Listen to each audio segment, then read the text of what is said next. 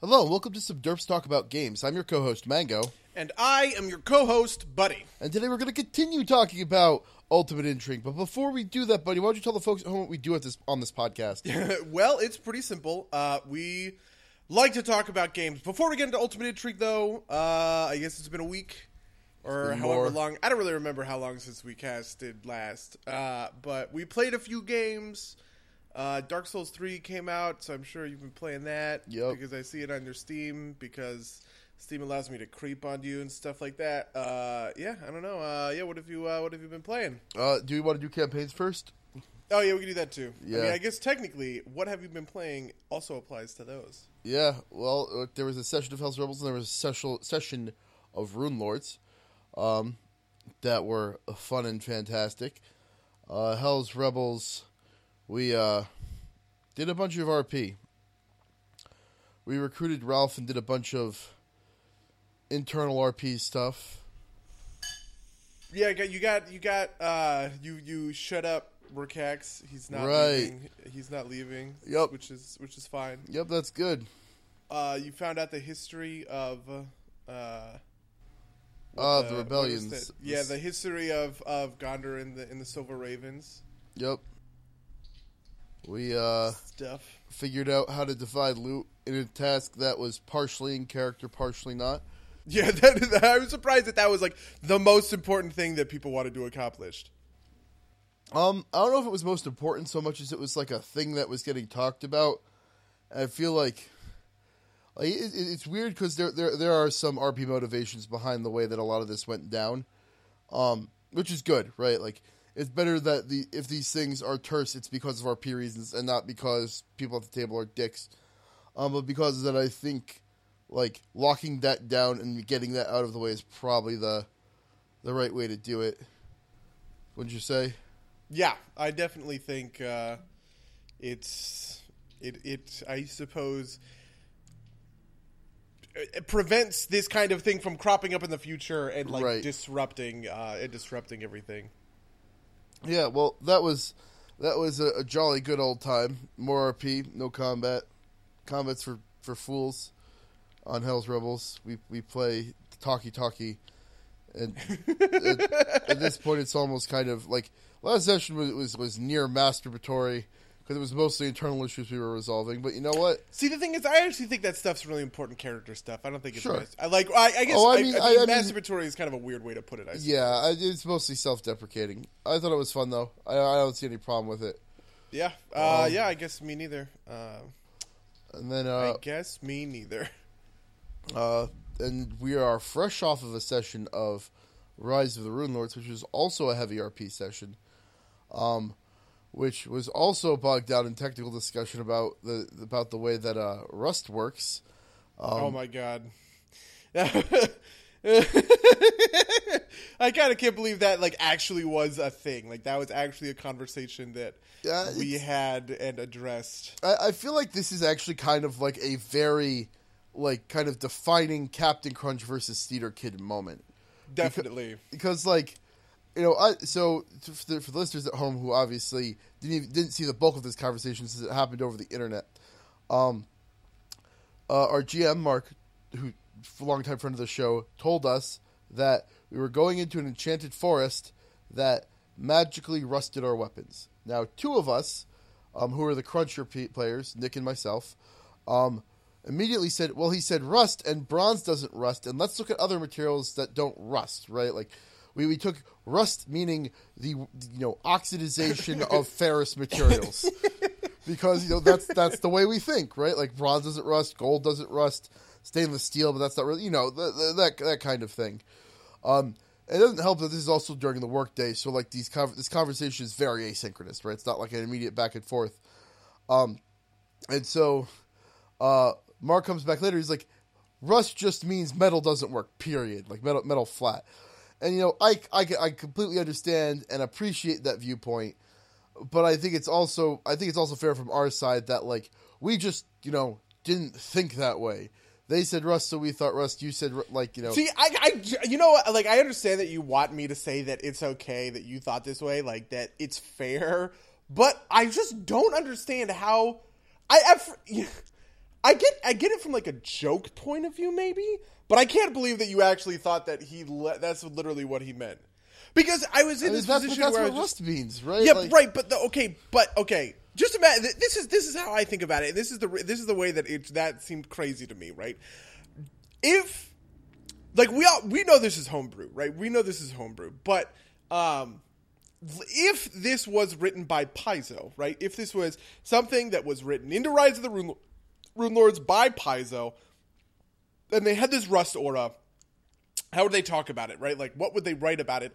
And in no way do I think that part of their paragraph is like, you can avoid the oxid- oxidation of ferrous materials by equipping bronze weapons. Like, I mean, I, I don't, I, see, I don't, I don't see why not. Because the, the, the solution is use something made of bone or obsidian, which is literally just a different material swap. Right, right like, but one of but I think I here's the thing. I, I think just in general, because it also comes down to Rust monsters. Because I think of Rust monsters the same way, right? Like I don't think you can get around a Rust monster just by carrying a bronze shield, right? Um, and uh, I don't know. That's just I, I I suppose that's just how I approached it. But sure, so so maybe I like I'm not arguing that it, Rust should mean oxidization of ferrous materials, right?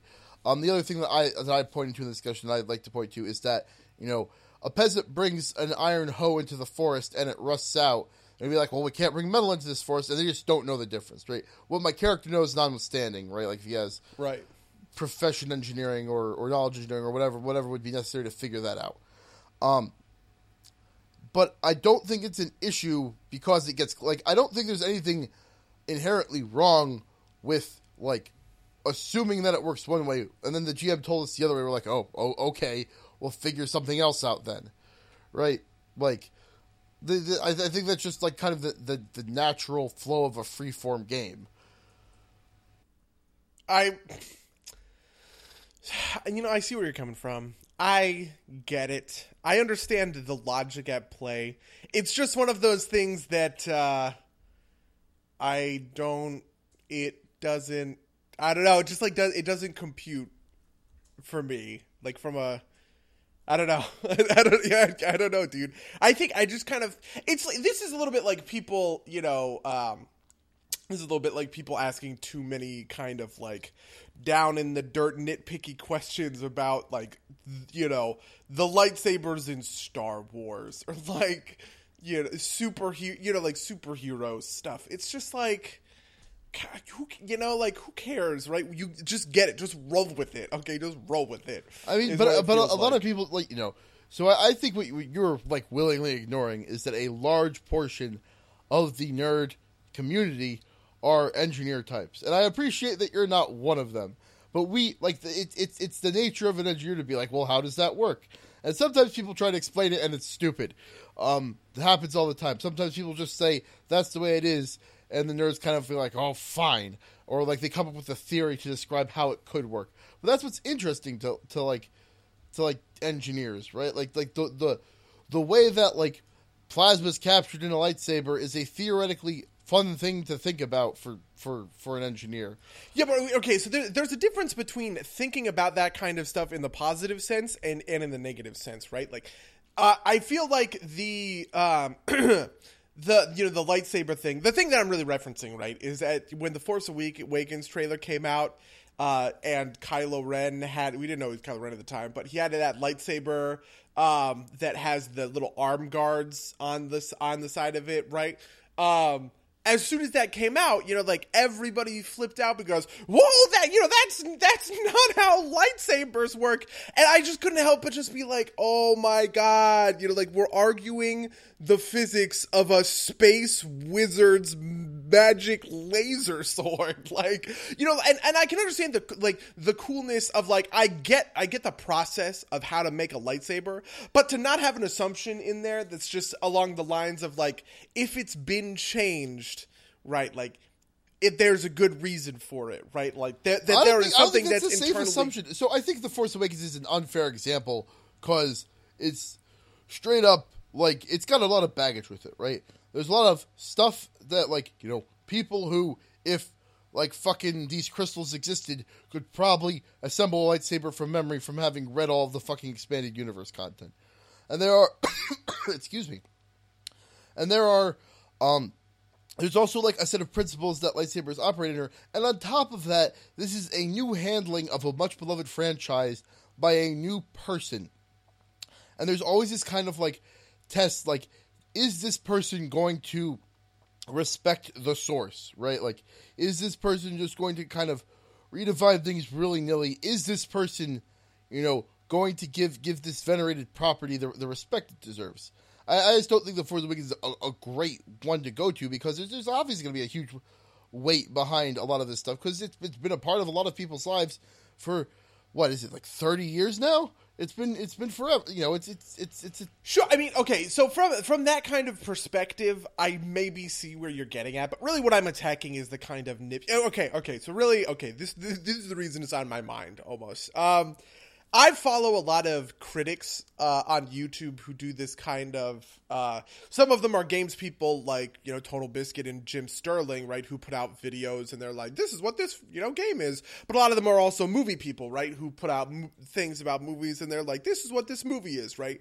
Um, and very recently a video came out uh, called Everything Wrong with Everything Wrong with Sherlock, because one of the most famous of these YouTube uh, film critic accounts is called CinemaSins, right? And basically what it is is they go through the entire movie and they have a little counter and a little timer, and and they go and they just nitpick like all of like the little tiniest bullshit that you could possibly think of that wouldn't make quote unquote that wouldn't quote unquote like make sense or whatever. And so I, and so I I am a little bit sensitive just because of thinking about that and how everybody's reacted to that.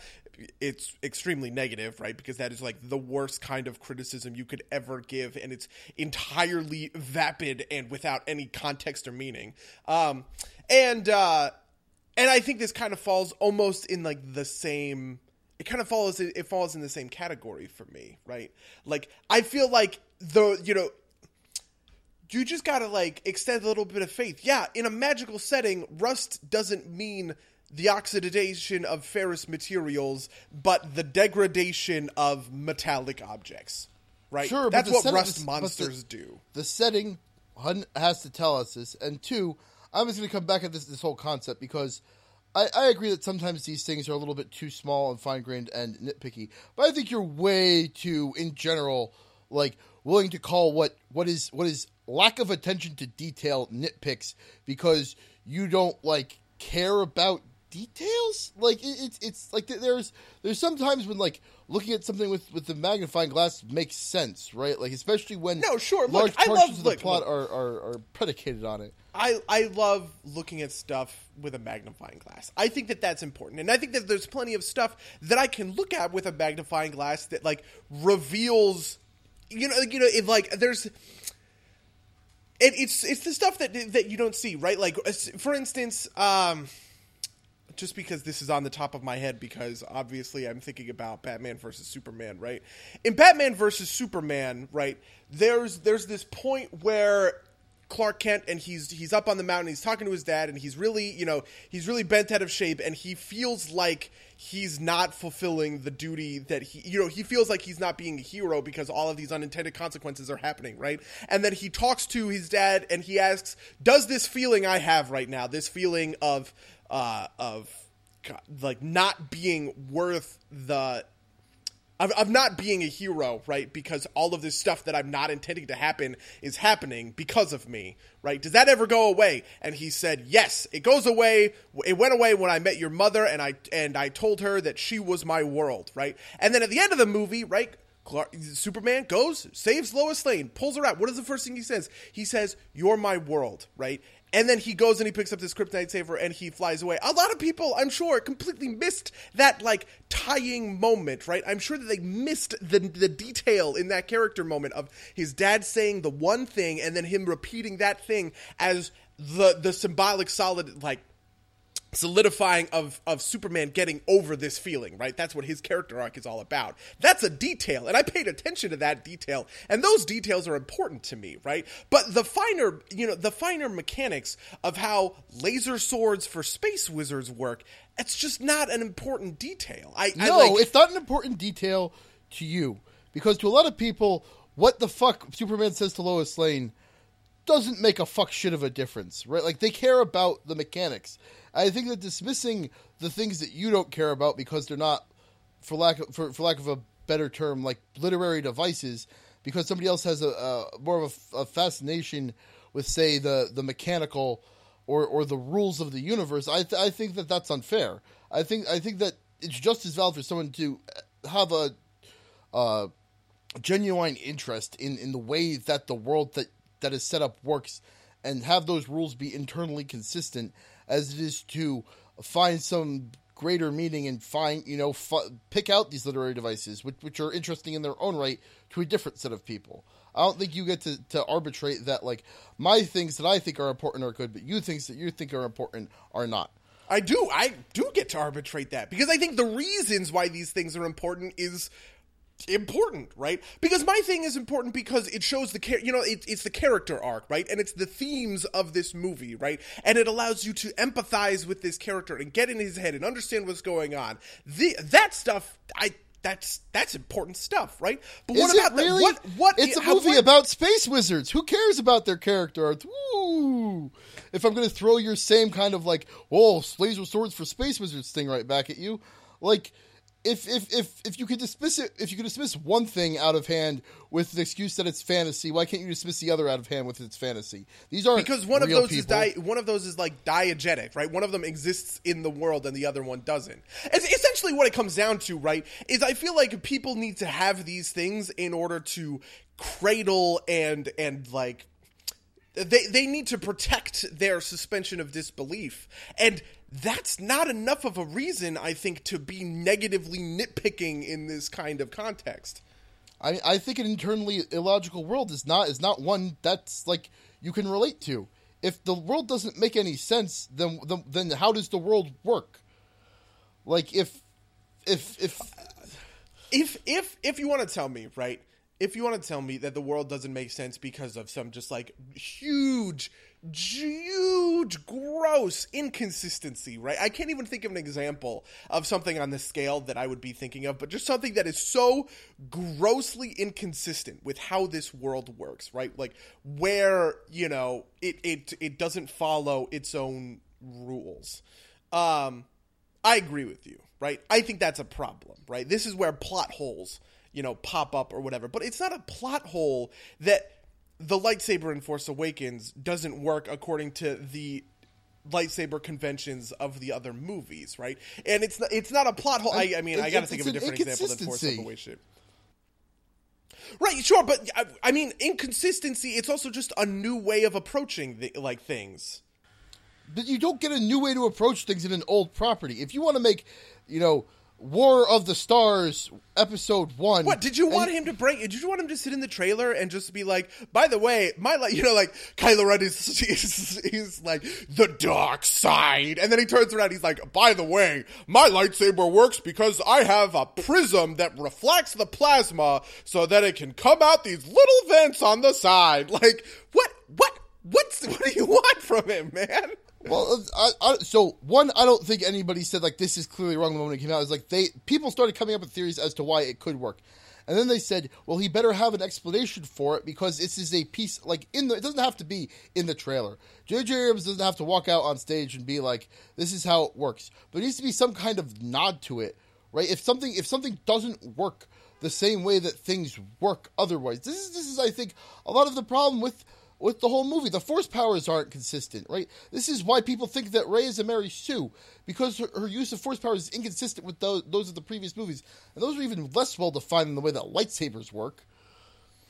So I actually definitely... So here's the thing. I'm not trying to say that I don't think that there's nitpicky stuff wrong with it. I really think there's nitpicky stuff wrong with The Force Awakens. The fact that Rey and... the Rey and... Uh, God, what's the stupid Stormtrooper's name? Finn, they run into the Millennium Falcon and just happen to turn it... You know what I... What do they... They don't need key... They don't need keys? They just turn it on, right? Like, that's that's crazy. There, there, there's nothing, there was nothing in that moment that sold me on that happening, right? That th- this is an inconsistency that I can get behind, right? But I think these in- inconsistencies are on something of a scale, right? On one side, you have just nitpicky, meaningless bullshit, and on the other side, you have the actual real inconsistencies that do it showcase what you're talking about. An inattention to detail that is, you know, that's that's a major flaw. Um, but at the same time, I think that that, you know, when we're sliding this scale around on this pe- spectrum and planting the line and saying, oh, something on one side, something on the other side, right? Clearly, for me, this whole Rust talk is on the side of, like, nitpicking. And on, for you, it's on the side of I mean, consistency. It's, it's, it's not even, like, nitpicking, right? It's, like, something that I didn't. Like, you know, th- this is not me, like, trying to get a fast win over on the G M, right? This is me with a genuine expectation that Rust means Rust. I'm not, I don't have a problem with Rust meaning something different in this world. I just expect it to be explained in that context, especially when it's evident that I, so, in one, in one corner, I expect to be given, like, the extension of good faith, right? That when, you know, when two of your players go out looking for rules on non-rustable materials because they exist in the game, that you expect that, that you accept that they, they made that argument in, in good faith. That they're not trying to get one over on the G M because that never works, right? It's, it's not like there was ever a world that was going to be where we were like, ha, bronze weapons are the answer. And if Mark didn't intend that for that to be the solution, for him to be like, rats, I've been foiled again by oxidation, right? He's never gonna he, he's never gonna let that fly. And I don't think most G Ms would. Um. I, I think I think like the assumption that, you know, your players are are acting towards an end that they think is reasonable is, is, is a fair one. Uh, you know, I think the the way this falls apart is I didn't actually read the conversation. I just saw Mark's oh. response at the end of it. Well, like I said, I mean, we we were talking about this before. Right, right. I, I said I didn't read the conversation. I just saw Mark's response at the end of it where he his tone. didn't suggest what you just said to me, right? I think that that is what, what the way you just described it is pretty reasonable, right? But the way Mark responded to you guys really felt like you were trying to pull some kind of fast one or whatever. And so I I, I, I guess I was making assumptions about the context of okay, your that might be fair attempted that, uh, that bronze, might be fair bronze working. Yeah, um, and you know, maybe maybe I just got, like, I was being earnest, maybe Nick was, excuse me, maybe Nick was being less earnest, I didn't pick up on it, because, you know, Nick being disearnest about mechanics, who would have, when has that ever happened before? Um, but, you know, I, I just, I just didn't get the vitriol that, vitriol that came out of it, both from you and from Mark, that was like, like, well, obviously it works this way. It's like, well, no, it doesn't obviously work this way, or... Otherwise, they wouldn't have spent fifteen minutes looking up the rules for bronze working. Um, well, so, so this is what just this is what Mark said. This is the first thing that I read because this was this was at ten thirty-nine, which is like right after I got up and I checked my phone. He said, "So here's the thing, and this has been the thing for a very, very long time.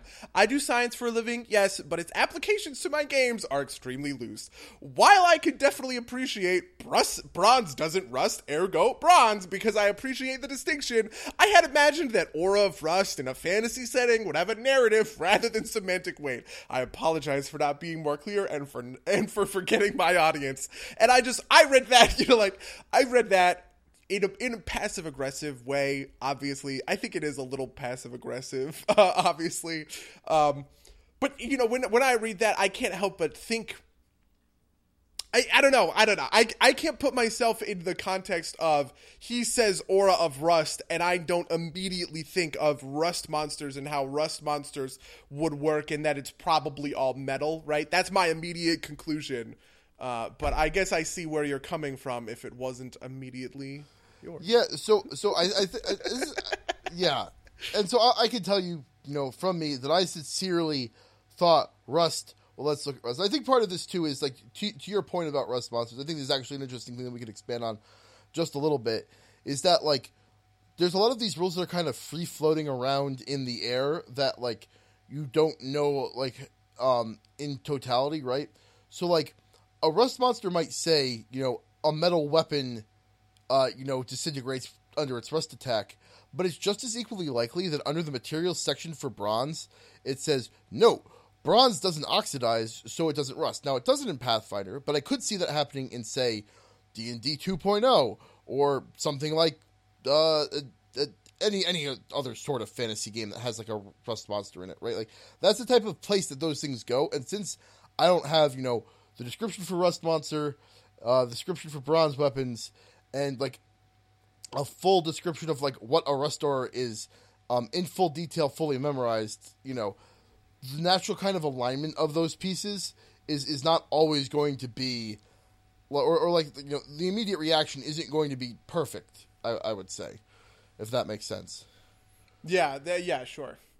Um, but I think we've, uh, you know, I think we've, I think we've, we've killed, spent, we've, we've killed fifteen minutes, twenty minutes of our cast just shit posting about Rust monsters, I guess. um, so how's Dark Souls three? Doesn't have Rust, I'll tell you what. No, uh, Dark Souls three is a lot of fun. Um, I've said this before on the cast, but it took me a while to get into Dark Souls one. So long that I had to play Blood- Bloodborne first and return to it. Um, But Dark Souls three is really kind of scratching that itch for me.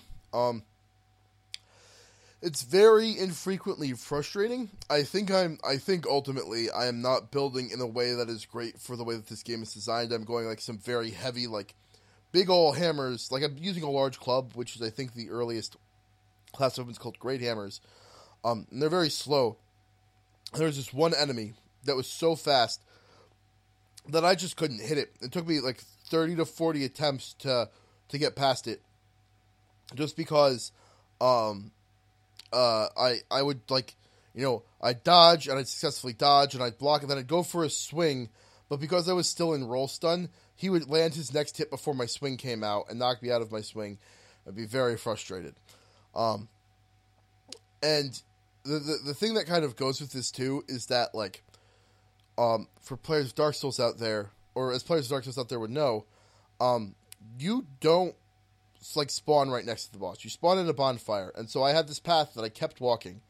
Um, you know, kind of got it down to a rhythm. But then, like, after try, like, twelve is when you're, like, you start trying to push it a little bit faster, and that's when you start fucking up. Like, um, for instance, in this case, it's you, uh, uh, you go into a sewer. There's a giant rat that you need to kill, and Uh, two little rats, the giant rat, and then a short while longer, there's there's uh, there's three other little rats. And then at the top of the stairs, there's a bone dog, um, and then uh, next to the bone dog, there's a there's a outside of the sewer, there's there's a bridge. Across the bridge is one dude, uh, one regular dude, and two big old dudes, and that's that's all the things I need to hit before I go fight the big bad that that's been that's been bothering me. Um, and so I've got this down to a science, right? Like, I throw a fireball at the rat, I jump down and do a smash attack on the rat, I kill the five little rats with no problem, I wait for the dog to jump down, I kill the dog, I get up, I aggro the little guy, and then um, I kill him, and then I aggro the two big guys individually, and I bait them over, and I kill them. So after attempt twelve, I start trying to push this a little bit harder, right? I kill the little guy on the bridge while simultaneously aggroing the big guys because they throw a pot at me first. Um... And that's where things start to go wrong, because the first the, the first time I did it, um, the big pot guy charges me and charges off the bridge, and so I don't actually have to fight him, so I'm like, oh man, I could probably replicate this and shave like three seconds off my run, except the next four runs he hits me and knocks me off the bridge and I die. And so that's like, you know, the entirety of like iterations like twelve through twenty is me, is, is me like figuring that out and deciding whether or not I want to, you know, follow that as like a technique to go to go down, um, and then I start getting frustrated. So I so I start trying to act faster, and then like I get hit seven times by the rats in the sewer, which means I have to drink another. Um, I have to use a health potion to be at full health when I fight the. It's just that whole kind of cycle. Um, and I would say I did better in my first dozen runs than I did in the last eighteen, except for the last one. Um, just. And that was, like, three and a half hours of me just, like, banging my head against the same challenge. And that's, you know, that's probably the most frustration I've had. Everything else I've done has been all right. But, like, that that's just kind of, like, the level of, of like, sameness this game gets. And, and I, I kind of wanted to, just as, as a short aside, we talked a while ago about hardness in games. Right. Um, and people are, people are, you know, people ask, you know, should Dark Souls have an easy mode? And so people are like, well, of course it should. Then you get more people into the game, and you have more people who are fans of the game. That can't be a bad thing. Um, my theory about Dark Souls is that, because I've I've watched speedruns of both of of the uh, of Dark Souls one and two, um, and I've played a fair amount of Dark Souls one. Now playing a fair amount of Dark Souls three. I feel like if you have an easy mode, the game's too short, and um, a lot of the dur- durability of the game comes out of the fact that it is so brutally hard. Um, and I think that's a large reason why they keep the difficulty level so high. Um, I've seen slash. read some things that suggest that Dark Souls does actually have an easy mode. It's just like not, it's not like a toggle menu. It's a couple of items that you can get if you, like if you want to kind of thing that actually like, I don't know. I, I can't remember the specific thing, but it's like, oh, this is a ring of something that says, that, you know, I, so if I understand this correctly, like the primary loop of Dark Souls being, um, I go, I do a thing, I die, and I have to progress to the same point that I was at in order to get my soul, quote-unquote souls back or whatever, yes. right? Yes, souls are your um, currency. There's, I guess, like a ring or something. Like a, there's just some items that that forgive, that adds a lot more forgiveness to that cycle, so that if you want to run Dark Souls on quote-unquote easy mode, you just equip this ring, which softens whatever the kind of like the death blow uh, is in however, whatever way this ring works. Uh, and it's so it's very it's very quiet. You know, it's like it's a very quiet easy mode, right? It's a very like, I, I under the, the hood issue kind of there easy mode. Is that in order to enable that, you need to have the game knowledge in order to figure that out, and you don't get like an easy mode is something that like I can hand I could hand you a controller and be like go. And you'll be like, whoa, whoa, whoa, and make it through, like, the first bit in a reasonable amount of time. It'll, and, and you won't, right? Or you most likely won't, unless, you know, you've you've you've got this, like, natural knack for these these types of games, which I just don't right. find is common. Um, and the, the issue with, with that kind of thing is that in order for that to be a real easy mode, I have to pick up the controller, go get those items, and then hand you the controller and say, have a blast, which is, you know, I, I think a, a meaningful distinction there. Yeah, I, that's fair. I, I I don't think this is easy mode in the same way that, like, I don't, I, I don't know. Some some game has just whatever, you know, when you downgrade from normal difficulty to super, super easy beginner mode on most, like, normal games or whatever. Um, just that y- there is this idea, I guess, somewhere in there that supports I, I I don't know that supports easier play. This is just what I heard. Um, um no, yeah, I, I I don't think that that's totally invalid. I just don't think it fleshes out the way people want it to, and I, and I think that there's a a good, maybe not a good, but like so those items that you're talking about. One, I think they're kind of like temporary in nature for the ones you're, ones I'm thinking of, and two, even if they're even if they're not, they probably. F- They probably fall off as you get to the later game, so it kind of scales you into that if if you can find them early, I suppose. Yeah. Yeah, I don't know. I mean, this is from a long time ago. It's some, uh, it must have been like an article I read or a video I watched somewhere in my like vast, vast YouTube history. Um, I also think, uh, I also think that Dark Souls, uh, the world itself kind of depends a little bit. In the same way that I talked about how difficulty is an aesthetic thing, um, Uh, in single-player games like this, I think that's yeah, it's one hundred percent a part of the aesthetic of, of the Dark Souls world, right? Like, it being super punishing and it being super difficult uh, fleshes out and ki- like a kind of under the under the hood aspect of um, the just of the universe uh, is what it sounds like from kind of like. The, the the lore and everything like that. I think that it, Dark Souls is obviously not a very noble, bright game. Right. Um, and so having the kind of punishing difficulty, in the same way that like Warhammer forty K, uh, the, the role-playing game, has an incredibly punishing yeah, difficulty fair. curve. Or even Warhammer Fantasy, right? Like these are aesthetic, these are aesthetic choices also to a certain extent um, that reinforce the kind of the state of the world kind of thing. Yeah, I, I think that's fair. But yeah, but uh, yeah, I have no plans on ever picking up Dark Souls or Dark Souls two or three. Mm. Uh, I also ever. played a couple minutes of the Overwatch beta. I oh. did not realize it was only thirty-six hours long this time. Um, and so uh, I played like two matches. I'm like, oh boy, I'll play this on late Saturday and early Sunday. And it was over at nine p.m. on Sunday after I got home. So, or before I got home, rather. So, you know, I played a couple matches. Still really like that game. Probably going to pre-order it. Um, almost definitely going to pre-order it. And then we can maybe uh, stream some. Um, maybe even the day uh, the day it comes out, or the day the cl- the op- the day the open beta for people that co- uh, pre-order comes out is May third, and maybe we can play that and get some first impressions from you for that cast. Oof, yeah, I Tuesday. do. I man, see, I do plan on getting it. I guess I ha- would have to pre-order it to so get those first if impressions I, out. If I pre-order it, I can bring a friend along. Oh, fair enough. Yeah, I mean, it's obviously one of those things where I definitely do plan on getting. Uh, Getting into it, but yeah, I, I mean, don't know. I've I, I you know I have had my try and buy phase, so I have tried and I will buy, and so you can you can benefit from that. Maybe you'll pick it up and be like, "This is horse shit. Why do you have such bad taste, Mango?" And go like back to playing League of Legends. Yeah, I mean, yeah, that might happen. I have been playing an awful lot of League of Legends these days, but I've actually been playing another game recently because I loaded it up like yesterday on a whim, kind of. Um, I started playing Civilization Beyond Earth because I bought the Rising Tide D L C like months and months and months ago, uh, which is to say like three months ago when it was on holiday sale. But um, I, you know, I had bought that Rising Tide D L C, and I always told myself that Civilization Beyond Earth would probably get better with the first expansion, uh, to which I am mostly right.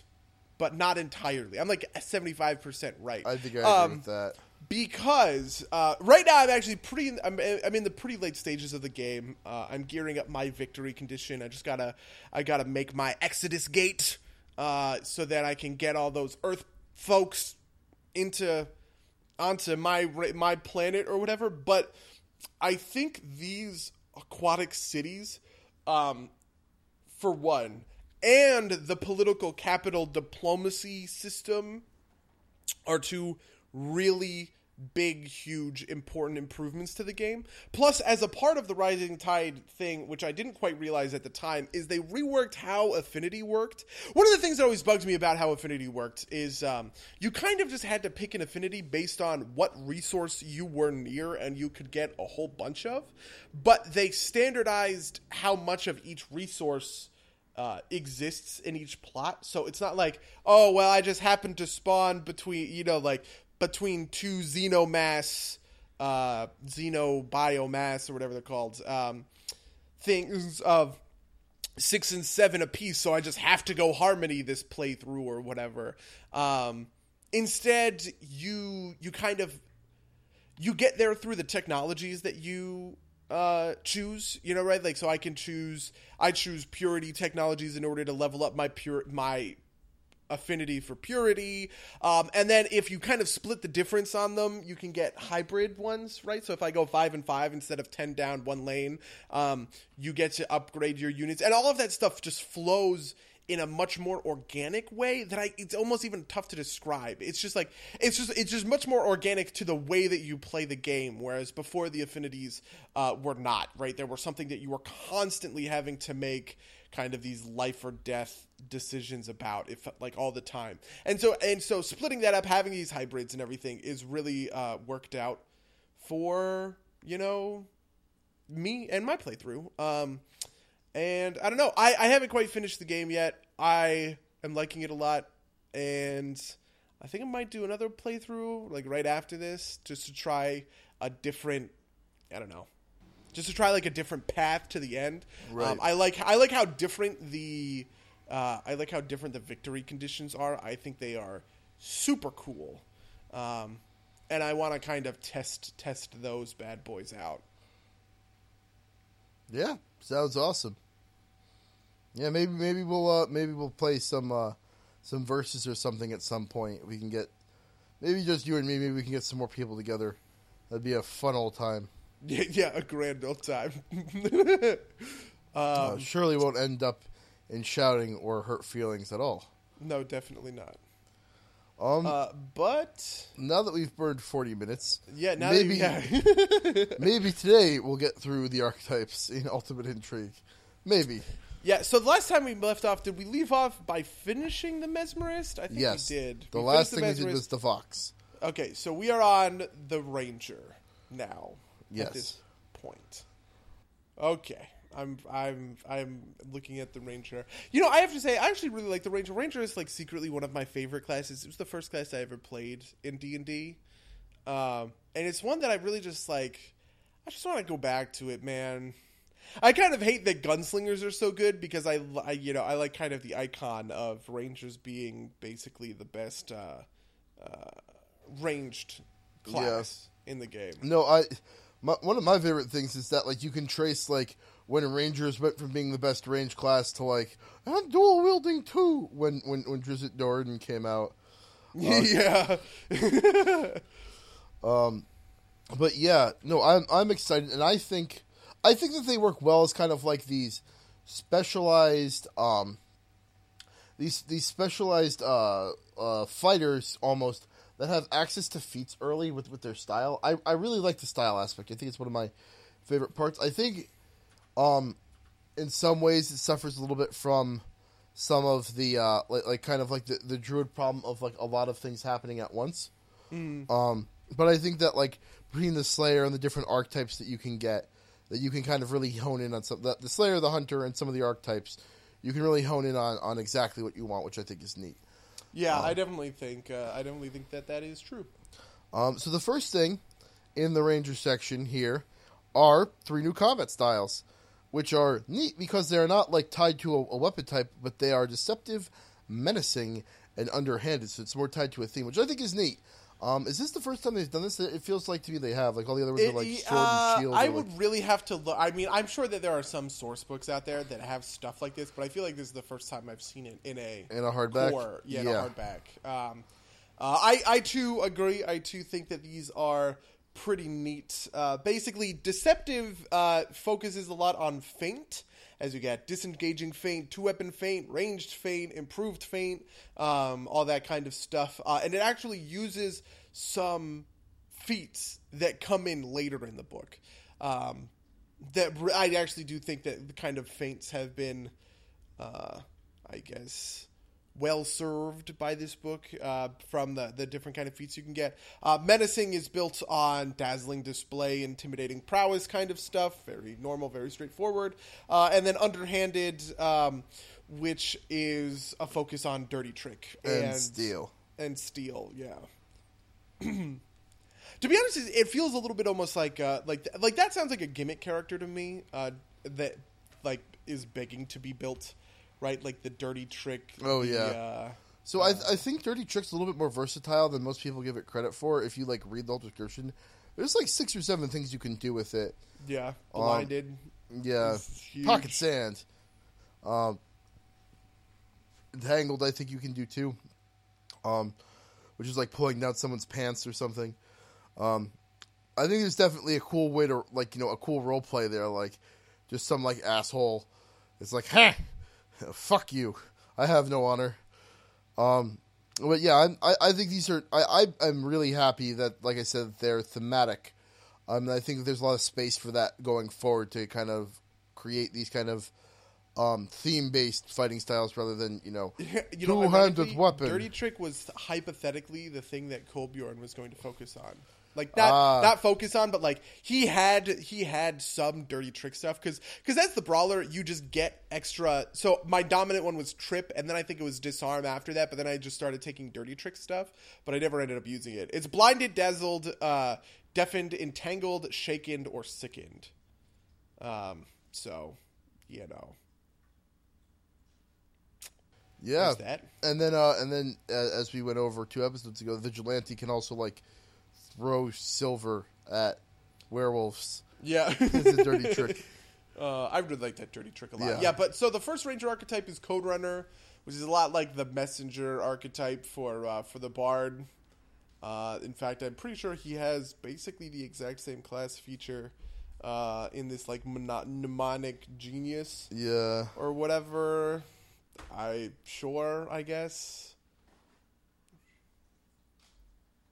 I don't really have anything. Yeah, like again, this feels. Uh, let me say the same thing I think I said for the other one. This feels more like an N P C class than it does like a player character class. It doesn't. It, it honestly doesn't really replace all that much. You get knowledge local and linguistic instead of a handle animal and heal, uh, and you're trading out wild empathy and um, hunter's bond for resist interrogation. Yeah, so. uh, yeah. I think the only really big, the only, the only like really meaty thing there is is the resist interrogation. Like that's the the meatiest thing you're trading out. But I guess you're right. If you wanted to go for like a thematic switch, there, you know. If you wanted to be a thematic, thematically like a message runner, that this is not a bad arc, you don't like trade out too much power for things that you will rarely use type of deal. Yeah.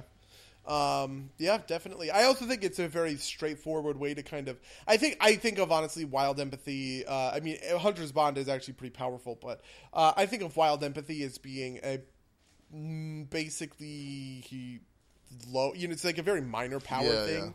Yeah. Um, So I think it's a, it's an easy way to kind of flavor you one way or the other uh, if you wanted to flavor against being the woodsman. Or you could take the next archetype, dandy, which the first sentence is literally the antithesis of the gruff and wild woodsman. A dandy makes or takes effort to master the subtle etiquette of noble courts, the whispers of dark rumors, and the customs of the cultured world.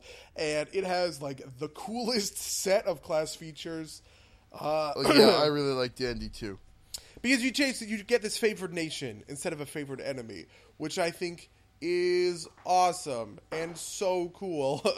um, I don't know, maybe uh... you know uh, the only thing I'm sad about is that this is kind of an archetype. Like I would have loved to, like, you know, have say um, Beauregard like coax uh, Weirin into being a dan- like you know like the the gruff woodsman coax him into being a dandy. Like put this bow in your hair and speak properly. Yeah. Um. Although I think he, tra- yeah, he trades. He trades out H- Hunter's Bond for Hobnob, um, which is not, not his, not not a rock, but, um, I think it's cool. I also think it's cool that he gets charisma to charisma spellcasting, um, and bard spells. Right. Um, I don't know. I think it, I think it's it's a lot of fun. I really, really like this. I think it's an awesome. I think it's an awesome archetype because you can just take it and turn your. You actually don't lose all that much power. I mean, you do lose a. Uh, okay, so you do lose a fair amount of power, right?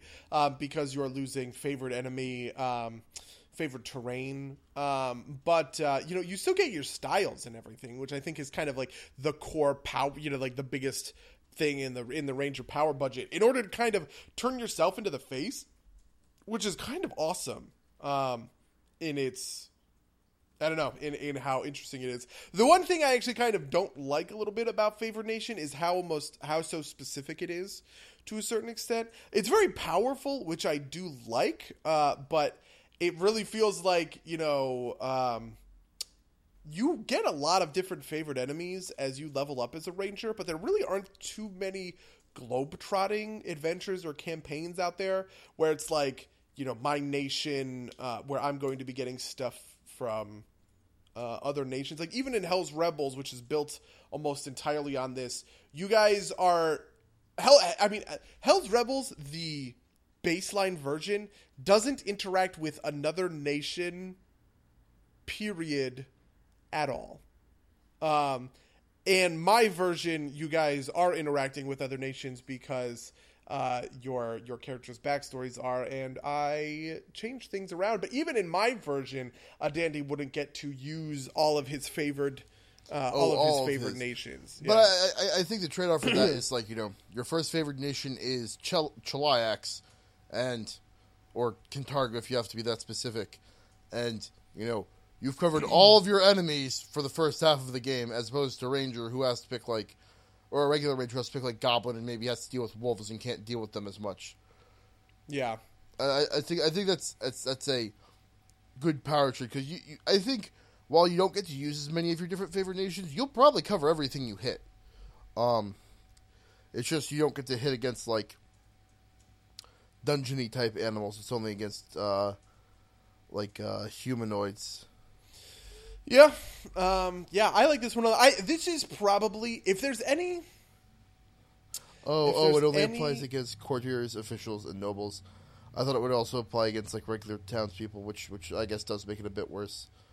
Nobles um, and gentry. Oh, interesting. I actually, uh, when the first time I read that, I thought, well, I guess it kind of depends, like how, uh, you know, like a city guard counts, right? Like, yeah. Is that an official? I, I, I initially thought that it was, which made sense to me, right? Like, you know, if I'm playing in Hell's Rebels and I take Chiliax, I, I get this bonus against the Dotari. Um, yeah. But I, I don't know. Maybe uh, maybe not. Maybe I mean, it just doesn't, doesn't apply count. In general, right? Like, it definitely doesn't apply to the Thieves Guild. Right, yes, yeah, yeah. Which, it doesn't apply to everybody. Um, yeah, I think that's true, definitely. Uh, but, yeah, I definitely think it's really cool, and I think I think for the right campaign, it would be an awesome thing to play. I think even for the wrong campaign, it'd still be fun. It just wouldn't be as effective. I would totally play this. I would play this in a heartbeat. Yeah. Oh, yes. Yeah, in, in the right in the, in the right campaign. I would have played this with, like, Nick. But in a Mark game or in uh, – honestly, I actually think that this would be really interesting in something like Skulls and Shackles, because it kind of beggar – it, it begs some interesting questions about what is – you know, like, which of these are quote-unquote nobles, right? Yeah. Are pirate captains nobles in the Shackles? Do they are, have to be certain, uh, like, on the pirate council to count? Exactly, right? Like, because you, and you need those pieces of paper in order, like, your license to pirate or whatever. You're like, it, I, I think that I think asking those kinds of questions is neat in a game yeah. sense, uh, and I would definitely like to do those. Um, plus, I like the ability Party Crasher, which I think is hilarious because you can just invite yourself to shit. Um, yeah. uh, but, uh, but yeah, okay. Uh, yeah. Uh, the next one is Guildbreaker, which I don't remember. Neither uh, do I. Yeah. Now, as I hastily read this. Um, ah, so this oh, is. Oh, the, uh, oh. Favorite organization is the Thieves Guild. Right. This is wow. Yeah, I do remember. I remember reading this one and actually liking this one a lot, but not for that. What's the ability? Read the City, I think, is super cool. Um, in an urban environment, a Guildbreaker can use survival to gather information uh, on the movements of creatures and what sort of people occupy the community. Um, and I think it's that is the that is. That's something that I do on a lot of characters, but it actually has a class feature here, which is sweet and awesome. Yeah, I, um, I feel like the flavor of this is supposed to be like undercover cop, which I think is definitely. Really cool. I mean, deep cover is supposed to work that way. Although the way I initially read it, especially when I read Guildbreaker initially, was like union buster, like dirty capitalist. That's funny. Um, because, you know, not, most of the guilds are presumably not thieves guilds. Um, but, yeah, I, I think Undercover Cop is definitely the flavor they were going for, naming aside. I think I think it does very well at getting that. Yeah, I uh, yeah, I definitely agree. So um, uh, I really like Crowdstride, but it's also one of those things where, like, um, it, it's one of those things where, like, I don't think this comes up unless one of your characters has it, right? Like, I don't think that you very often force people to, to take a, a, a more time to get through crowds unless one of your characters has an ability that interacts with crowds or the scene specifically, very specifically calls for it. Yeah, I was literally about to say basically the same thing. I, as soon as I read that, actually, um, it made me realize, like, oh, shit. And, like, I should add a whole bunch, you know, like, I should just add a whole bunch of fucking crowds in in Hell's Rebels for some of these city maps and stuff that exist uh, to make shit, you know, to make shit harder. It might, um, it might make shit harder. It also might make shit like, you know, say Beauregard blending into the crowd easier. So, that's know. True. I think it's just, it's a dynamic that I didn't, I don't, you know, you don't normally think, think of about, yeah. uh, necessarily. So I don't know. But uh, I think it's good that it exists that way. If you do want to do that kind of thing, you, you can. Um, But, yeah, that's the uh, Guildbreaker. Anything else you want to say about that? No. Uh, yeah, I'm, you know, uh, that's that's uh, that's all I got to say about that, I guess. All right. The, the Sentinel, then. Um. Yeah. I, it, this was kind of underwhelming to me. Uh, like, it, it seemed it seemed like another um, N P C class, right? Like, this is a guard that you stick in the boss's house that gets past your trickiest P C's uh, invisibility stuff. I feel yeah. like, I feel like there's very few opportunities for like a player to play this role for a campaign and be like satisfied with it. Well, it's funny you say that because the Sentinel would be very good for Hell's Rebels. if if it, it's one of those things where I think you would, I don't think you go to a G M and you say, "Oh, I should play the Sentinel," right? I feel like this is one of those things where I, as a player, tell the G M I'm playing a, uh, a Ranger, and he shows me this archetype, and it's like, by the way, I know this looks like it's not going to be all that useful, but I, I promise it will totally or be something that useful. Or something that shows up in the player's guide. Yeah, right. Um, um, I feel like, like say, Daring General is like that a lot. Like, in my Wrath game, it's like, uh, there's some mass combat going on, so if you want to be a Daring General, feel free to go for it. Right, yeah, that's exactly kind of the, uh, uh, that's exactly the kind of thing that I'm, I also actually think that this works a lot to a certain extent with some of the other rules that I don't really partake in all that much. Um, spoiler alert, I'm not a really big fan of random encounters. I think random encounters are inherently filler bullshit wastes yeah. of time. Um, When I, whenever I have an encounter, first of all, I want it to be overly designed because I overly design everything. Um, and second of all, I want it to impact the story um, in some sense. You know, like I don't want it to just kind of be like a one and done throwaway thing. And random encounters are almost by definition that. Uh, but I could see myself in if I was playing in a game where that was the kind of thing. Actually thinking the Sentinel is is. pretty powerful uh, in, in because of how that alertness ability works uh, or whatever it's called. Jesus. Uh, well, actually, both abilities. Uncan- I, I meant Sense Intruder, but uh, Uncanny Alertness is also very powerful. Like, we always talk about setting a watch in these games, but we almost never kind of, like, interact with it in a real way. Uh, for the most part, it's kind of just, like... It's there for the sake of being there and for getting in the mood almost, but I don't actually think that it... Yeah, really... the G M asks you how you set watch. If you say no one does, it's like, well, the wolves are coming. Right, or... exactly, right. Um, but I actually think that there is room for... Uh, you know, you know, like, this is also how I was describing that caravan campaign I always want to do, like a, like a really hardcore travel from point A to point B... You know, bring in the ring to Mount Doom kind of thing where it's it's about... You know, it's how many overland journey. miles I can get down in a day and, right, like, did we bring enough trail rations and are we over encumbered kind of things, right? I think all of that stuff is really interesting um, and is the kind of stuff that uh, I, I would love to do in a campaign one day. It's just like I also think that's the kind of campaign where random encounters make a little bit more sense. Like no, yeah, exactly. And I think in those kinds of campaigns, I would definitely prepare them because I think they're important uh, yeah. in that context. But, like, I'm supposed Pseudo to, random. you know, have, quote-unquote, random encounters in Hell's Rebels, and I just can't help but be like, really? Mm. No, no. Yeah, I've no. always found that, like, pseudo like, you know, roll on a table, and then one of these things happens, then everything on the table is kind of uh, its own designed encounter, even if it's, you know, e- even if even if you don't necessarily hit all of them. There were a couple of those in Wrath of the Righteous, which I thought were... really cool. Like, um, very early in the campaign, the city, the city you're in gets attacked. Like, literally minute one, the city gets attacked by a demon. And when you get back to it, all, literally all hell's broken loose. Um, and, uh, one of the random encounters you come across are two, like, quasits, I think, um, forcing some, like, peasants to act out a play on stage and stabbing them whenever they get anything wrong. Um, I think that's very flavorful and fun. Um, but it's a random encounter. But it's it's not like, you know, three drutches appear, fight type of deal.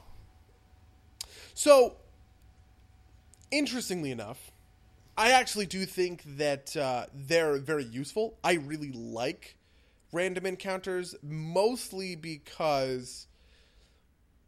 Well, so I really like random encounters mostly because it gives me an easy reference table as a G M for, like, what are some monsters that these people would fight in this environment in at this level, right? Uh, like, it's I just see. a really easy, conde- like, to condense that down for me onto just one table of twenty things uh, that I can just look at and reference. And I say, ooh, well, when I'm, you know, when I'm pulling up my, I don't know, random, you know, like, the, so I, you know, like I'm setting up this completely homebrewed encounter on the street, right? Um, I need to know what, you know, like what, what is the kind of enemies these guys would be fighting? Oh, look at the random encounter table. Oh, they link to this thing from the N P C Codex. I go look that up online, or I actually own the N P C Codex. I go look that up in the N P C Codex, and I put it, you know, I put in those monsters. That thing is very easy for me, and I and I like it because it kind of just, it's a little wormhole to to uh, get around having to do some of the crunchier C R reading through the bestiary bits, because I feel like Uh, the bestiary is pretty poorly organized and set up um, for for that kind of like reference table material. But anyway, uh, then the next one after that is the Transporter, um, which is another one that I don't think is all that useful. But if I was running this caravan campaign, holy shit, would having a transporter be awesome. Like, plot course is kind of the coolest. Uh, just as, like, an R P interesting ability. It's kind of like the Han Solo archetype. Yeah, I guess it kind of is. I can also see this being something like Skulls and Shackles. Obviously, it has yeah. a lot of uh, uh, a lot of a... connection to, to to Skull and Shackles. Mateo Vasquez, if I were to revisit that character and have him not be a swashbuckler, even though he probably would be a swashbuckler if I ever redid him. Um, no, he wouldn't be would a very dandy. Easily do this. Well, yeah, I mean, maybe he'd be a dandy. Or, or, what, so, what so he, here's the thing he with Mateo. He was like a seasman or something. He, he was originally, I think, a freebooter, yes, which is yeah. like a sm- which is like a smuggler pirate. Uh, there's a whole bunch of these like pirate archetypes apparently that exist. Um, and freebooter was neat, but the thing I always liked about Mateo was his interaction with Taylor, who made poisons, because my intention was as, uh, Mateo levels up and becomes more and more of a pirate captain, I start using Taylor to to give me poisoned arrows so that I can adopt the nip- nickname Viper Vasquez. And that was like ground zero how I envisioned this character. And so I don't know if I could go back to uh, I don't know if I could go back to it without Why use kind of that arrows? nickname in mind. Why use poison arrows when you could fire snakes? Well, I could just fire snakes. That's fire actually real how vipers. I, d- d- no, straight up, that's exactly how I learned about that archetype. Or not archetype, but I guess it's a prestige class. Uh, yeah, it's a third-party prestige class for three five, yeah. uh, of all things. Um, I think it's for three five. But, uh, it is for three five, definitely. Um, uh, but then the next class is the Rogue. Rogue. Uh, the first thing, they actually have some Rogue talents that I did not read. For in- unchained Rogues. Why would I uh, read read things in preparation for my um, podcast that I do? Uh, follow along is just like more tailing stuff. Um. Uh, oh, actually, no. Follow along is actually really neat. That's the one I really liked. Um. It lets the rogue pretend like they failed to save when they didn't. Um, against like a mage's effect, which I think oh. is really neat. Interesting. That is really interesting. I think it's really cool. I don't know how like universally useful it is, but it's like, you know, it's it's one of those things where it's like, haha, I have you now, and he's like, oh no, I've been held personed. And he comes up and he like taunts you and you just like stab him in the neck. Yeah, I also think it's kind of neat in a will in like a will save kind of uh, uh, kind of sense, right? Like if somebody tries to, you know, I don't know, hit you with some kind of mind affecting effect, you can just play along with it. Yeah, um, that's neat. It's only enchantments though. Yeah, I guess that. I don't know. I don't know what that applies to. It doesn't apply to because I don't have a mastery of the spell list. Yeah, uh, I do I, like actually. Shades of Grey, which is basically an at-will undetectable alignment. Uh, it oh. reminds me of uh, the webcomic Order of the Stick, where he car- the Belcar, the chaotic evil ranger, carries around a sheet of lead so that any time the paladin yeah. tries to detect alignment. Um, yeah, yeah, yeah. Uh, um, I think that also solves some problems with how alignment works. We really need to do an alignment cast. Yeah, um, actually, like, like there's an N P C in, um, it's one of those things, too, where, like, there's an N P C in Wrath of the Righteous that can cast, you know, non-detectable alignment. It's like, well, why do you know that spell? Like, the, like the presence of that spell on a spell list says something about the character. Yeah, yep, I feel that. Um, but yeah. Uh, the advanced talents of Hidden Mind and Stalker talent. Uh, Hidden Mind seems pretty not okay. It's fine. Man, it's really bad for an advanced talent, it feels like. Um, it's about the... It is about the same level that a lot of classes that have this feature get it. Okay. Um, is around I there. Guess. Like Master Spy gets it, and I think also, um, uh, I think I think uh, one of my archetypes gets it around eleventh level. Really? Um, wow. Okay. Maybe that, or it's or it's like the rank ten or fifteen bluff, um, bluff talent. Uh, you know, skill skill talent, skill unlock, skill unlock. That's the one. Um. And Stalker talent is just, why have, do they have these things on separate, like, you know, like, I feel like they just make a big master list of all the talents and, like, mark who gets what on it. Like, yeah. Because, yep. you know, you know, uh, Stalkers can take Rogue talents, and now Rogue can take Stalker talents, so, you know, what, what, why? Why not, you know? Uh, but then we get into the super cool archetypes. I actually like almost all of the archetypes for the, uh, Uh, for the Rogue. The Consigliere is obviously based on the mob lawyer of the mob lawyers of the Godfather fame, which, you know, I always think based is on Billy cool. Crystal. Yeah. Wait, what?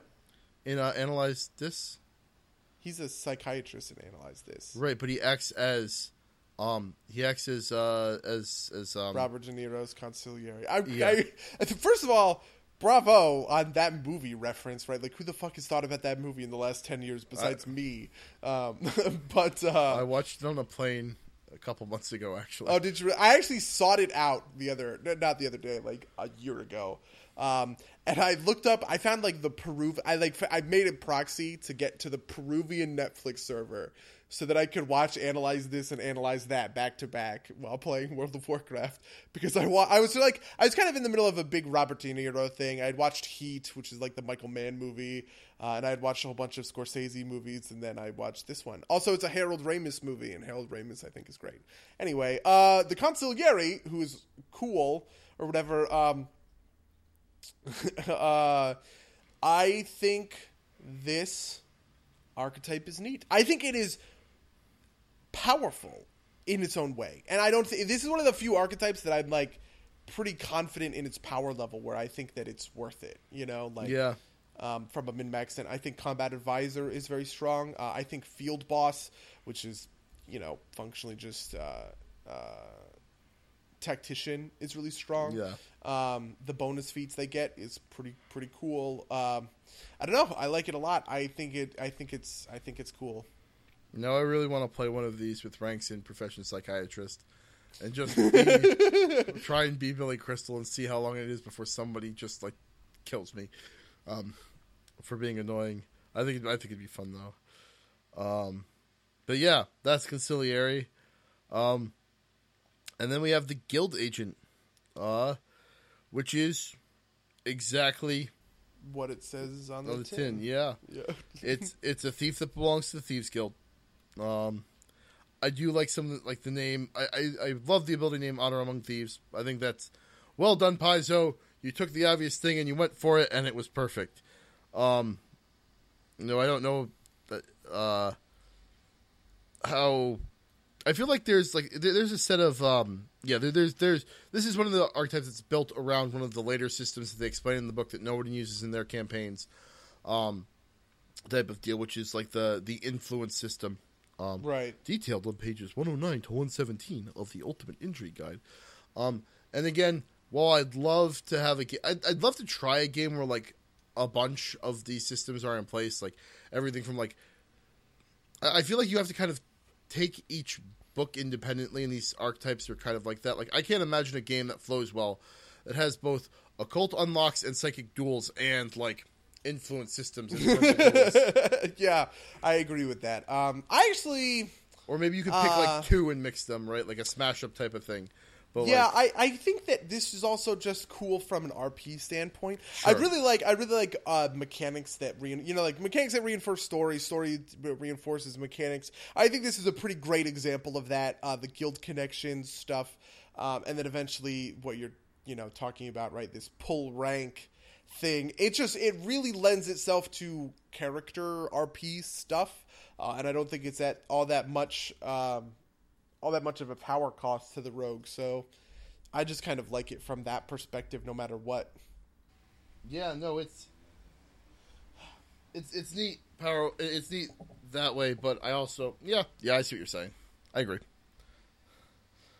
Um, yeah. Uh, the Heister, which is almost exactly what it says on the tin and is also super fucking cool, uh, is the most thieviest thief, uh, that I've seen, uh, of these. I, I, I don't have a, I don't have an exhaustive archive of rogue archetypes in my head, but it is such a good one. Yeah.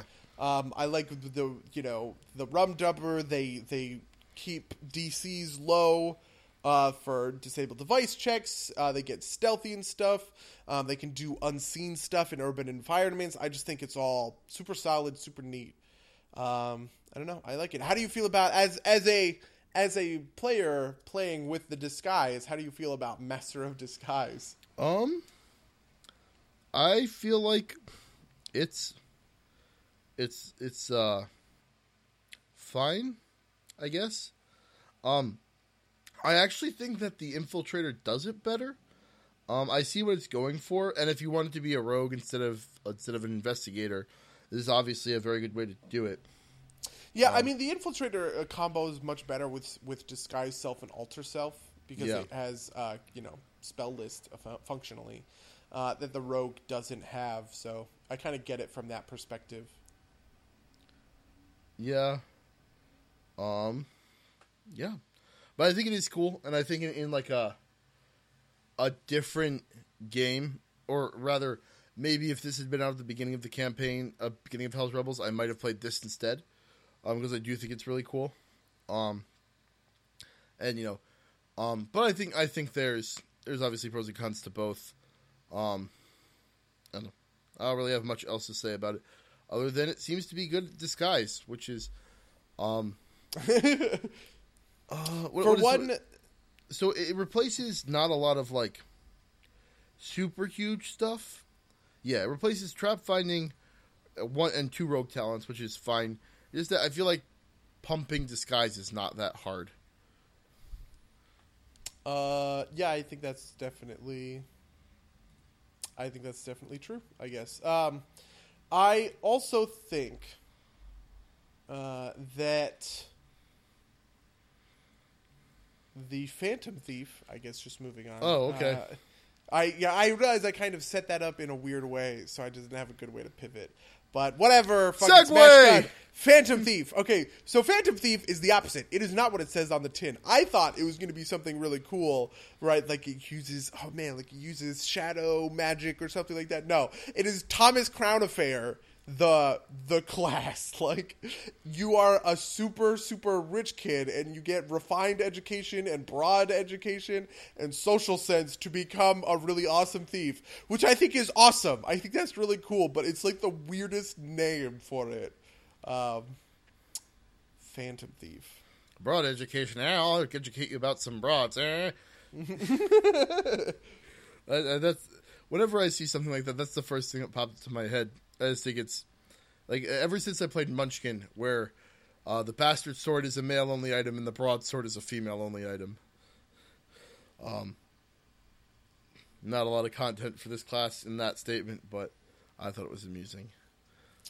Um, the Sharper archetype is also amazing, uh, mostly because it has this super cool uh, interaction between its level three and level four abilities. Its level three ability is Lucky Save. Uh, when a Sharper's witch aren't enough to pull pull her out of a bad situation, her luck still might save her, so she gets a plus one luck roll on all saving throws.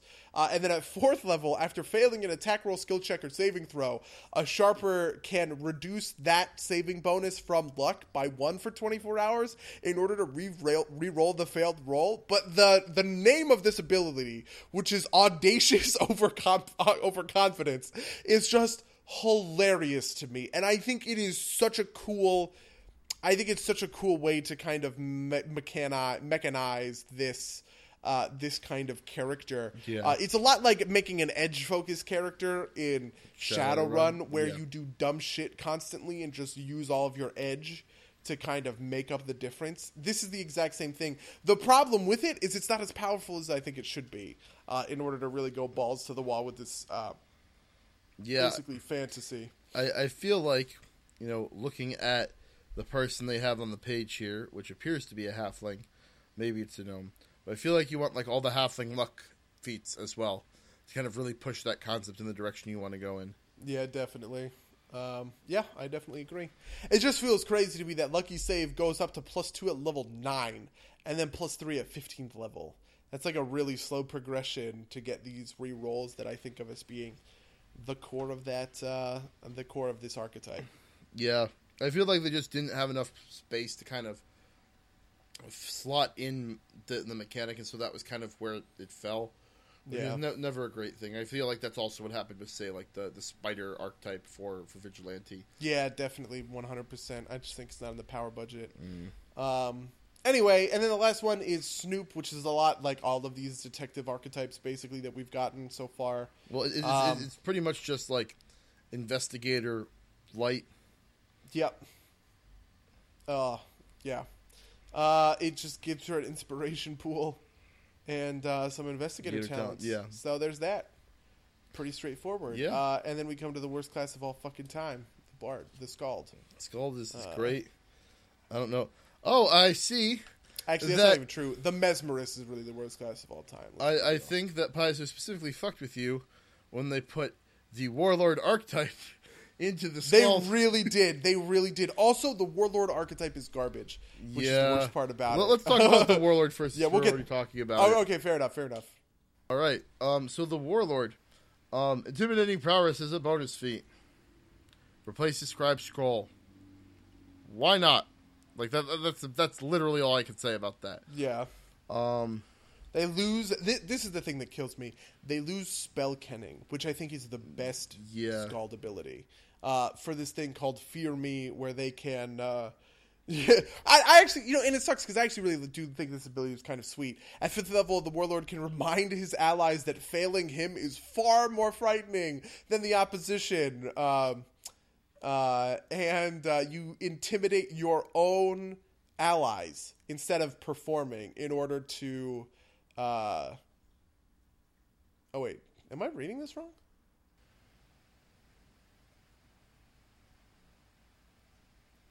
Yeah, um, I I actually don't really know how uh, how distraction works. Wait, um, now that I'm now I'm really confused. I mean, so thematically, what it's supposed to be is he yells at his people, and they get better saving throws against fear effects. Right, but now it says it demoralizes them. I'm so. Oh, no, wait. I'm, oh, I I, uh, I understand. Okay. Excuse me, sorry. So the Warlord's allies can use the Warlord's Intimidate check for their own purposes of... The, they can use the, their... Oh, okay. To resist can... being into... Okay, I was confused. I thought... Yeah, what I thought it was is they get demoralized as they get the saving no, no, no. throw effect. And I was like, that's terrible. Who would do this? This is garbage. Um, no, but, uh, they, they get yeah. so they get to use the Warlord's check as as the saving th- or as, as the D C for an opponent's demoralized check, which is very thematic, um, and also probably easily breakable. Like if right. like th- there's a minus ten there for a reason. Yeah. Um, they do get they do get minions. Yeah, which I guess is nice. I guess. Yeah, I feel like, I feel like. A lot of, like, you have to have the right party to have, like, one person being like, and I shout at the P Cs and tell them to fear me, um, type of deal. Like, I feel, I feel like that could mess with a lot of people's, like, fantasy. Like, yeah. I think that's one of the, the major weaknesses of this archetype is that it, is that it, it screws with other players' fantasies, which is never a great way to go with a character. Yep. You really have to, uh, you really have to, like, opt into this kind of thing. Yeah. I guess. Um, it also, I think it works fine, though, for, as I said again, an enemy or an N P C character um, to kind of do this. Um, yeah. So, yep. uh, yeah. Better than Buddy's Warlord. No. You got me. No. Uh, just also a very different vision of the Warlord, right? This, the, the name is really yeah, the only thing I they mean, have in yeah, common. They're definitely looking at it from the uh, from uh, from a harsher standpoint than uh, yeah. You're looking at it like the fourth edition equivalent. Yeah, that's I mean, yeah, that was obviously the inspiration for it. Yeah, but, uh, they're looking at anyway, it from like the like I don't know. Yeah, Genghis uh, Khan. I guess so. But like, uh, yeah. the the what's the Attila the Hun? Yeah, there we go. Anyway, um, anyway, back to the beginning. Battle Scion. Battle Scion. They get a court presence. We've seen this a couple of times. Warrior poet. This is like a Bardier Skald. Uh, yeah, it's a Bardier Skald, but it actually has a really cool ability. I guess it's. See, it's their twentieth level ability, but I actually like it in theory, which is the Once and Future Scion, which is obviously a reference to the Once and Future King, the book about King Arthur. Uh, at twentieth level, a battle scion becomes extremely difficult to kill, and whenever she is slain, as long as her body isn't destroyed, she enters a death-like sleep for three days, after which she returns to life, which I think is the coolest. That is such an awesome ability. Um, God, I think that's so awesome. Um... But the rest of it is just kind of whatever. Um, I think battle prowess is neat. It's like a weaker tactician, and it's weaker because they have to meet the prerequisites for the feats. Yeah. Um, so it requires a bit of coordination, but I do think it's neat. Um, I think this is more of like a, like a heroic, like this, like I feel like the guy in um in Fury Road. With the guitar, might have been a battle scion. Yeah, you're right. I think he might have been a battle scion. I think that's I think that's a good call. Um, Bold Schemer is a thiefier Skald. And yeah, that's... um, yeah, and it doesn't. It kind of uses some of the abilities that get introduced later in the feats and stuff that have to do with kind of like setting up these schemes and everything like that, but really not all that much. Yeah. Which I thought was was uh, was neat, I guess. Yep. I don't know. Very straightforward. Investigator. Also very straightforward. Yep. I like Song of Riot. Yeah. uh, which is a level ten ability that can just fill the hearts of his listeners with hatred and rouse them into a frenzy, um, which I think is cool. I don't know. Yeah, inspires something. Insert lol joke here that I can't think of quick enough. Um, inserts in, inserts all N P Cs to be coded as minions. There we go. Nailed there it. There we go. Nailed it. hashtag hashtag Rito Pliss. Yeah. Uh, Song of Rito. Yeah. Um, I don't know. See, I, the problem is I don't like the Skald into, into the first place, so I don't really have any comments on any of these. Um. So these all kind of like I I do like the Skald. I will say that these kind of like I feel like. These kind of push the Skald out in a greater... Like, I think your primary issue with the Skald, if I remember correctly, is that it's uh, it's kind of like wants to be an archetype rather than a fully featured class, correct? Right. I think these archetypes start to push it out out of the, the kind of like very archetype-y space it's in into a greater space, um, which is weird because it's usually the other way around where it kind of occupies a general space and the archetypes kind of push it into specific spaces. I think for this it's the other way around, that it occupies a specific space and the arc, these archetypes are pushing it out into a more general space. Um, just because they're so different than, like, all of the other archetypes are like, and they play the drums real loud, and it makes them rage. Um, and so I, I think this is good for the class in a way, in that way. Yeah, I guess. Uh, yeah, fair enough. All right, on to. I feel like for this hardback, they decided, oh, shit, we've been doing too many core class archetypes. Let's give a bunch of archetypes to those occult adventure and hybrid classes we made. Um, because the next one's the Spiritualist. Yeah. Um. Yeah.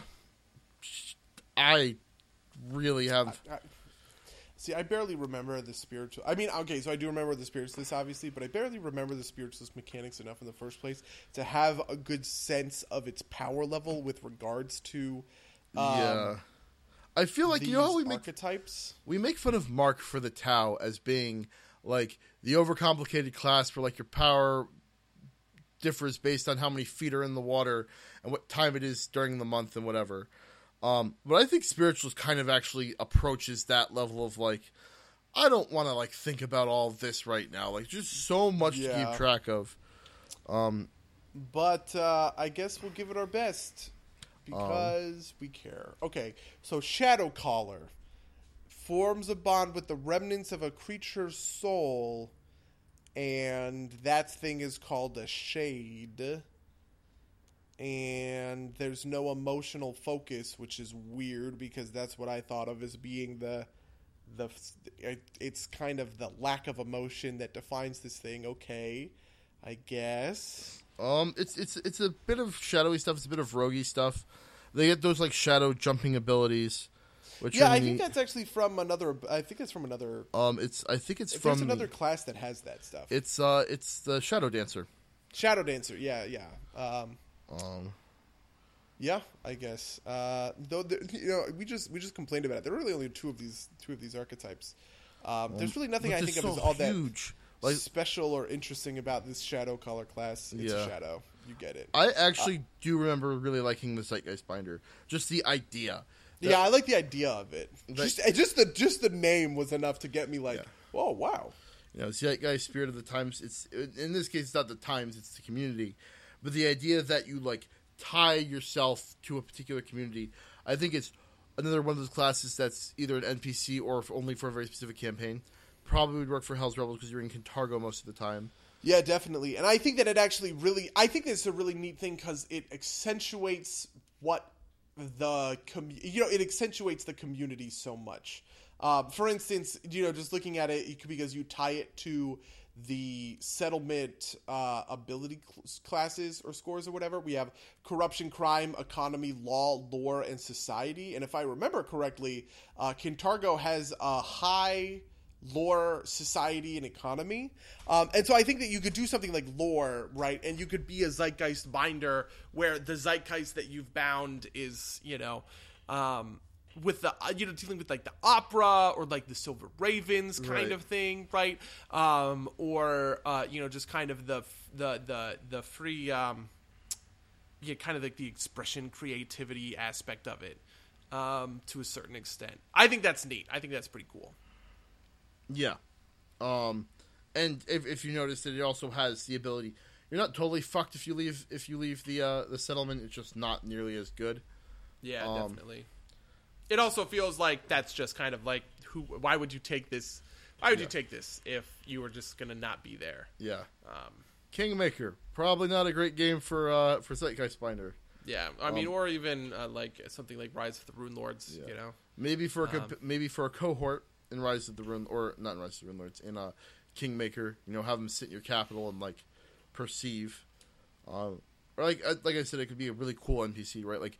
The Thieves Guild has a spiritualist binder bound to crime to kind of like, or like that's the head of the, the secret head of the Thieves Guild, right? I think that could be really cool. Yeah. Um, the moving on, moving on. Swashbuckler, our last class, or our last awesome, our, our last uh, big class. I like, yeah, our last big class. I like all of these.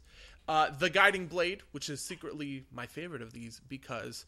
Uh, for any Game of Thrones fans out there, this is Sirio fucking Pharrell, the archetype, which is the coolest thing. I know you don't watch Game of Thrones, Mango. Nope. But if you did, there's a very, very cool character named Sirio Pharrell, who is a fencing instructor. Wait, he's, is he the one that, that, that taught the, the one daughter? Yes. I read the first yeah, book. He, oh, yeah, yeah, yeah, yeah, yeah, him. And then he dies yeah. uh, when, when the Kingsguard come or whatever. Spoiler alert, uh, whatever. Anyway, um, uh, the Guiding Blade is... him because it's it's uh it's like a teamwork version of it where you know like where the Swashbuckler is kind of like a one and done solo fighter uh sort of thing. Uh the Guiding Blade um uh can use panache to uh extend teamwork and stuff like that. Um and uh it's it's another tactician type type yeah ability, exactly right? it's another it's another one of those that spreads around the tactician abilities. um And so that's why I love this one. I it's so I, I perfect think the for name, that. I think the name's really funny for not not for Guiding Blade, but Daring Teamwork.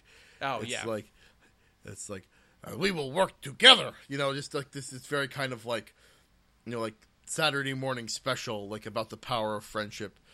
Yeah. Uh, Honestly, it's one of those things. I've always kind of wanted to do this uh, in in a lot of campaigns. Um, most people start off as quote-unquote equals, but something that I did once in a Star Wars game when I was a kid, not a kid, when I was a teenager, because, you know, who plays D and D when they're children?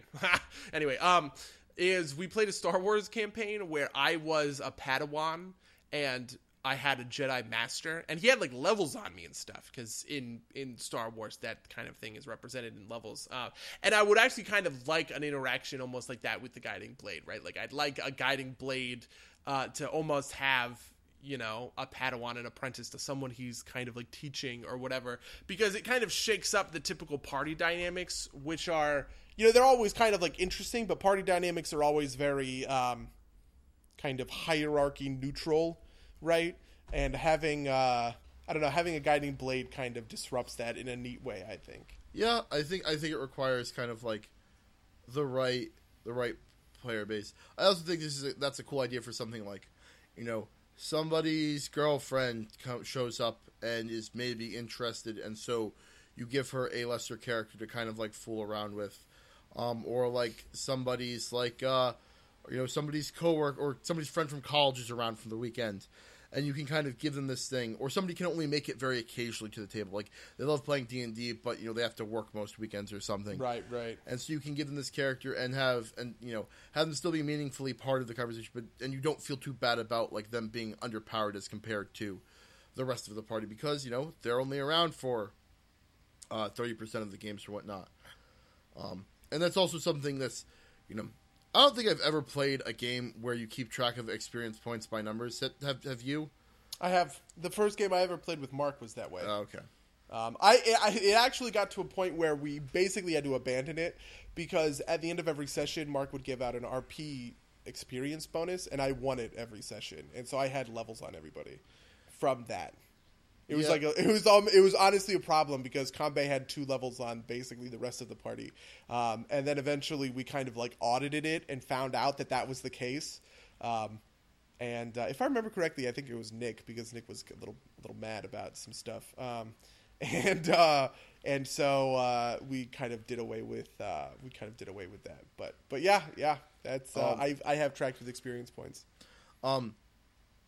Anyway, the point being that if you don't do that, you can easily catch up uh, a character that's lacking in levels by being like, hey, and, you know, you, you can kind of, like, force it. Like, you can catch them up over over a period of time that's not too too detrimental or too right. too, too obnoxious, rather. Sure.